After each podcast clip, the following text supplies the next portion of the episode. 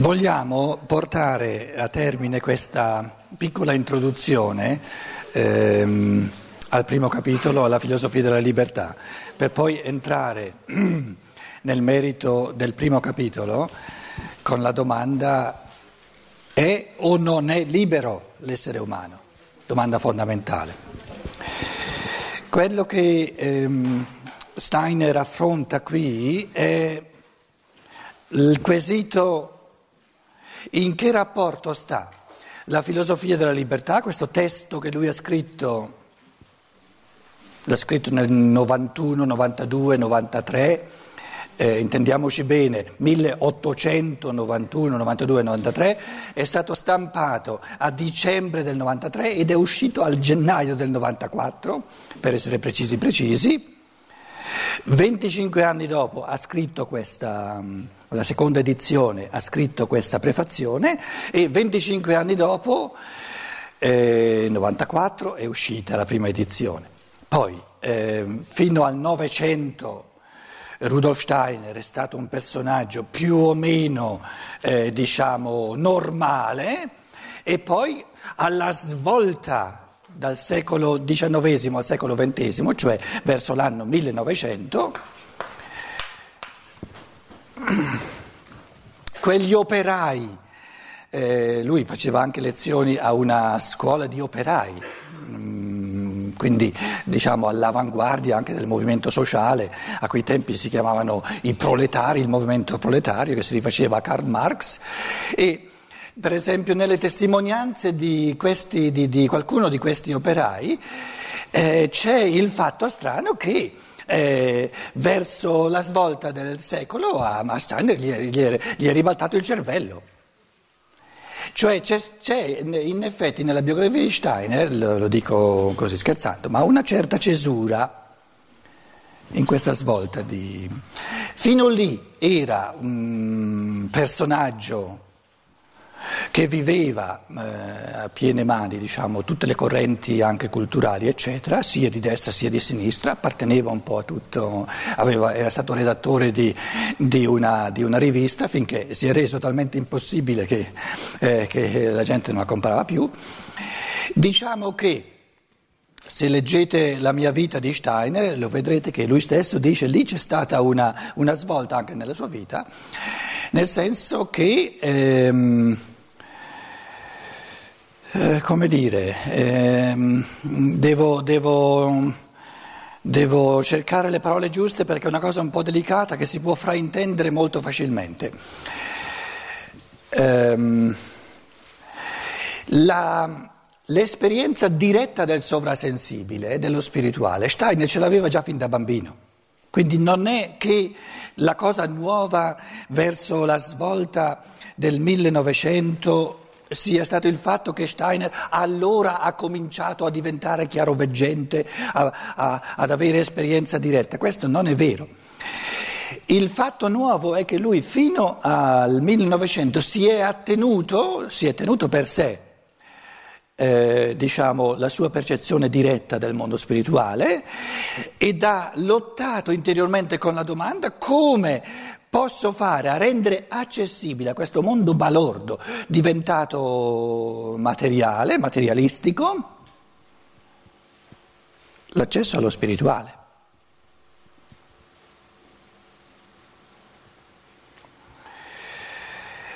Alla svolta di quel secolo, eh, praticamente adesso lui dice, io i fondamenti filosofici che quindi sarebbero quelli accessibili un po' a tutta la cultura come accesso allo spirituale. La filosofia è l'accesso allo spirituale.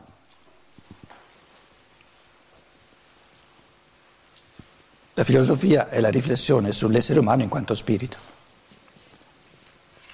La pedagogia si occupa del bambino che cresce, la psicologia si occupa dell'anima umana, la sociologia si occupa del convivere sociale, ma la filosofia si occupa dell'invisibile, dello spirito. Comunque, comunque, si voglia, eh, il problema è che ormai noi da un secolo a questa parte non abbiamo più filosofia, la filosofia non esiste praticamente, in senso io ho acchiappato un po' ultimi, le ultime propaggini eh, nella, nella, nella, corrente scolastica specifica proprio anche della Chiesa Cattolica qui a Roma, nella Gregoriana, ma erano proprio le ultime propaggini dove si faceva ancora un corso fondamentale di logica, un corso fondamentale di metafisica, un corso fondamentale fondamentale di etica, eccetera. Sono andato nel Laos eh, due anni, sono tornato qui a Roma, il latino era sparito e la filosofia come fondamento diciamo, dello spirito non c'era più, si facevano corsi su Blondel, su eh, eh Bergson, eh, corsi su Heidegger, eccetera, ma non c'era più una vera eh, filosofia come fondamento del pensiero. Quindi prima del concilio no, stato, ho, ho chiappato gli ultimi proprio di una tradizione filosofica di millenni dell'umanità e poi è sparita. E anche Stein in fondo si trovava eh, a questa... E, e adesso lo, lo, dice in questa prefazione, lo accenna questo... Lui praticamente si è detto, ora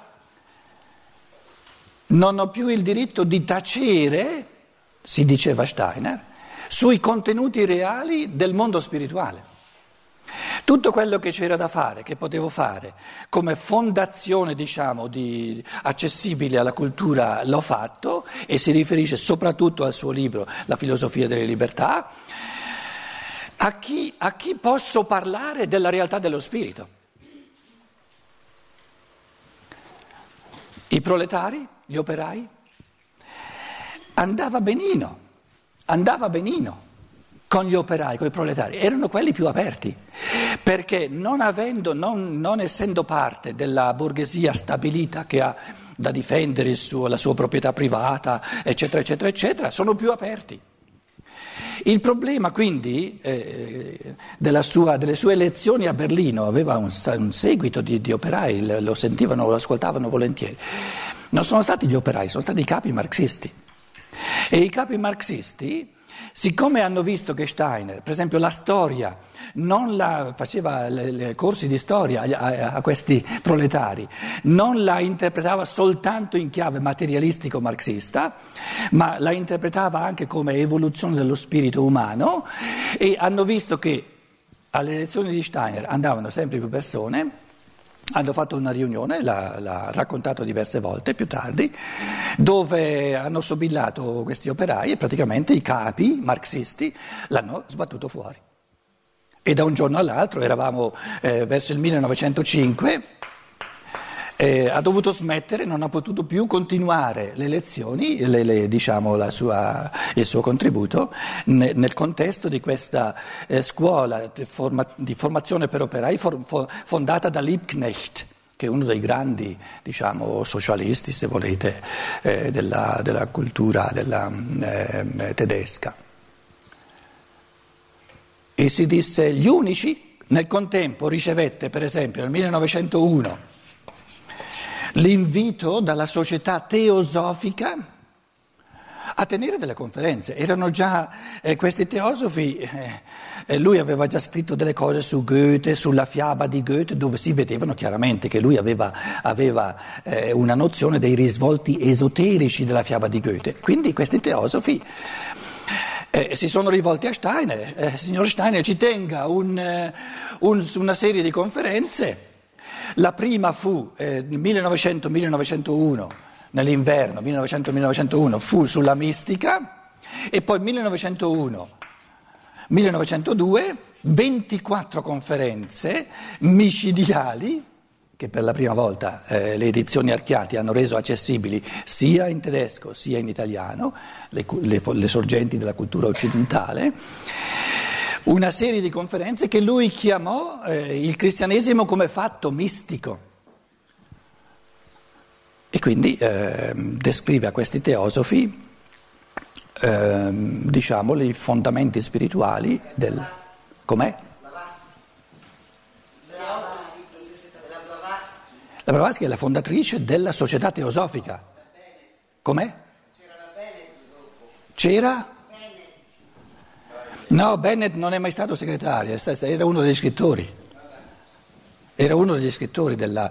Voglio dire, noi oggi, se volete, qui non so se c'è qualcuno eh, che, che, è affim, che, che, nella società teosofica, non importa, qui io mi, mi, mi rivolgo a, a, ognuno di voi come spirito umano, il suo retroscena culturale eh, non importa, può essere un musulmano, può essere di un'altra nazione, non importa nulla abbiamo in comune eh, il fatto di essere spiriti pensanti ed è questa comunanza che noi eh, qui eh, diciamo a cui ci rivolgiamo. Però Steiner si trovava di fronte a questa domanda disposti a sentire contenuti diretti di esperienza, di percezione dello spirituale, sono soltanto questi teosofi. Sono soltanto questi teosofi che dopo di tutto mi hanno anche invitato. E allora, vabbè, allora sarà nel mio karma di eh, esporre questi contenuti a questi teosofi. 18 anni dopo, 1918, fa la seconda edizione, seconda edizione della filosofia della libertà, filosofia della libertà, e qui pone la domanda, scrive due pagine di introduzione e pone la domanda, ma che rapporto c'è tra la filosofia della libertà e tutto il putiferio di, di contenuti di scienza dello spirito?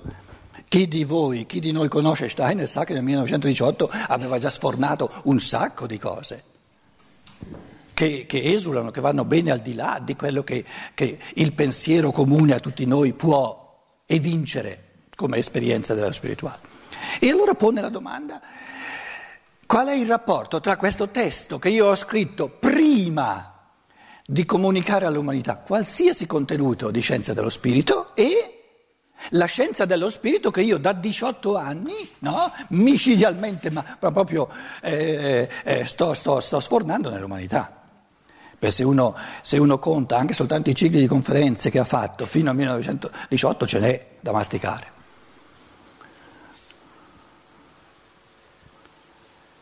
E dice la filosofia della libertà, in un certo senso, in un certo senso, eh, non mi fraintendete, è molto più importante che non tutti quei cicli che, che già ci sono stati e che ancora verranno. E perché? Perché la filosofia della libertà è il testo base, fondamentale, che consente a ogni essere umano di proibirsi di credere qualsiasi cosa che Steiner dice in chiave di scienza dello spirito. Non sia mai scienza dello spirito, non sia mai che ci sono delle persone che si permettono di credere a quello che io dico in, in, in fatto di, di, di contenuti di scienza dello spirito. Perché se vogliono credere a queste belle cose che Steiner sforna, è una tragedia nell'evoluzione dello spirito immane perché i dogmi del cristianesimo, della Chiesa cattolica, quelli sì sono stati fatti apposta per essere fatti oggetto di fede e andavano bene per tutti i duemila anni in cui lo spirito umano non era ancora capace di, eh, come dire, masticare coi denti propri dello spirito. La scienza dello spirito ha il diritto di affrontarla soltanto colui che l'afferra con le forze del proprio pensiero. E se non è in grado di afferrarle con le forze del proprio pensiero, adultera assolutamente il carattere di questa scienza dello spirito, che non è fatta per essere creduta, è fatta per essere pensata. E i contenuti di scienza dello spirito che non sono ancora in grado di, di penetrare col mio pensiero, non ne ho il diritto, non mi appartengono perché snaturo la loro natura quando io credo anche la qualsiasi cosa a Steiner perché l'ha detta lui.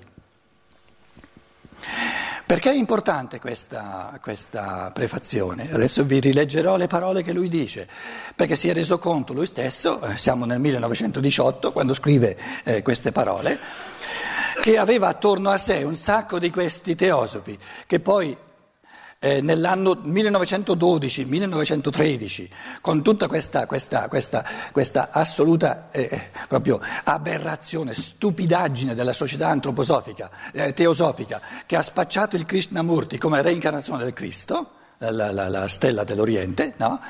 Steiner è stato costretto a, a, a scappare via e dire no, ma voi siete proprio matti. No? il Cristo, l'incarnazione del Cristo è il cardine dell'evoluzione, avviene una volta sola, duemila anni fa e poi basta. Eh, non sia mai che il logo si, si, si fa di nuovo eh, oggetto di, di percezione in una, in una, umanità dove, dove allora eh, colui che si, che si, spaccia come Cristo reincarnato diventa, diventa un, un, un, fenomeno di privilegio assoluto e gli altri invece sono tutti bambini che devono inginocchiarsi davanti a lui, una cosa assurda. Allora, eh, finì via dalla società teosofica, ha fondato la società antroposofica Tante persone l'hanno seguito nella società eh, antroposofica, soprattutto eh, in Germania, con tutta la buona volontà, vedevano, eh, si rendevano conto di, della forza spirituale di uno Steiner, però, anche se erano diventati antroposofi, questi teosofi, lui vedeva tante persone attorno a sé che credevano, credevano, credevano e, e, e pensavano troppo poco. Un secolo più tardi, oggi, le cose non sono molto cambiate.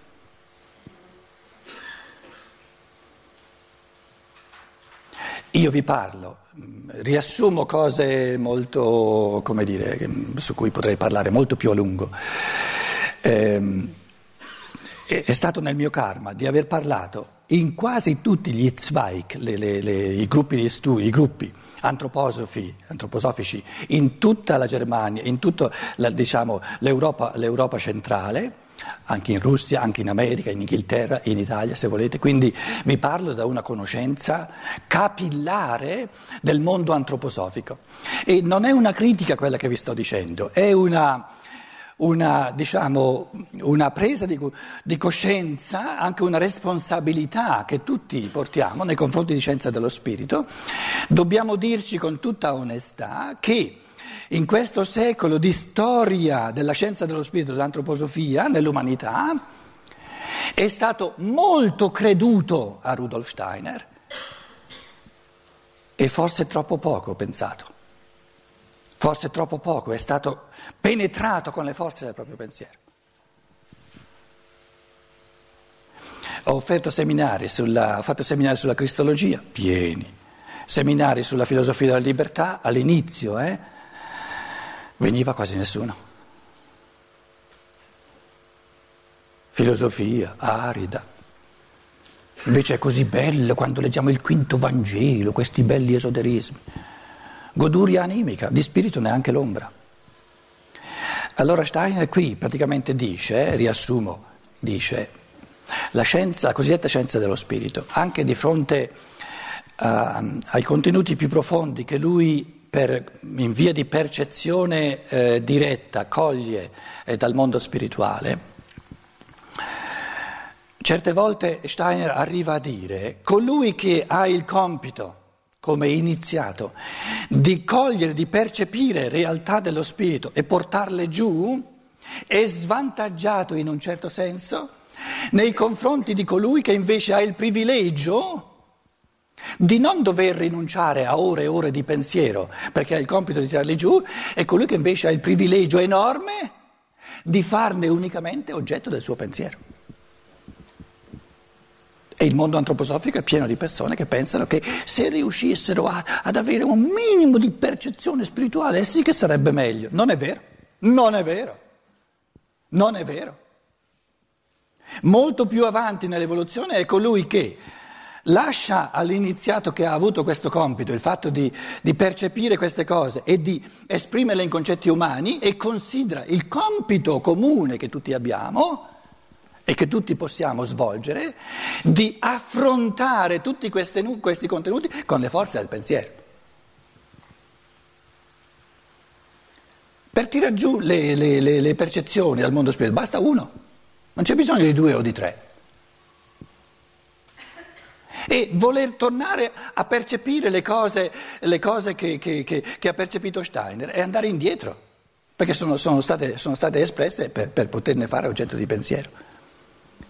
Quindi la filosofia della libertà, questo testo, è il testo fondamentale di accesso, cioè è la metodologia di studio, di, di, diciamo, di, di masticazione, di assimilazione di tutta la scienza dello spirito.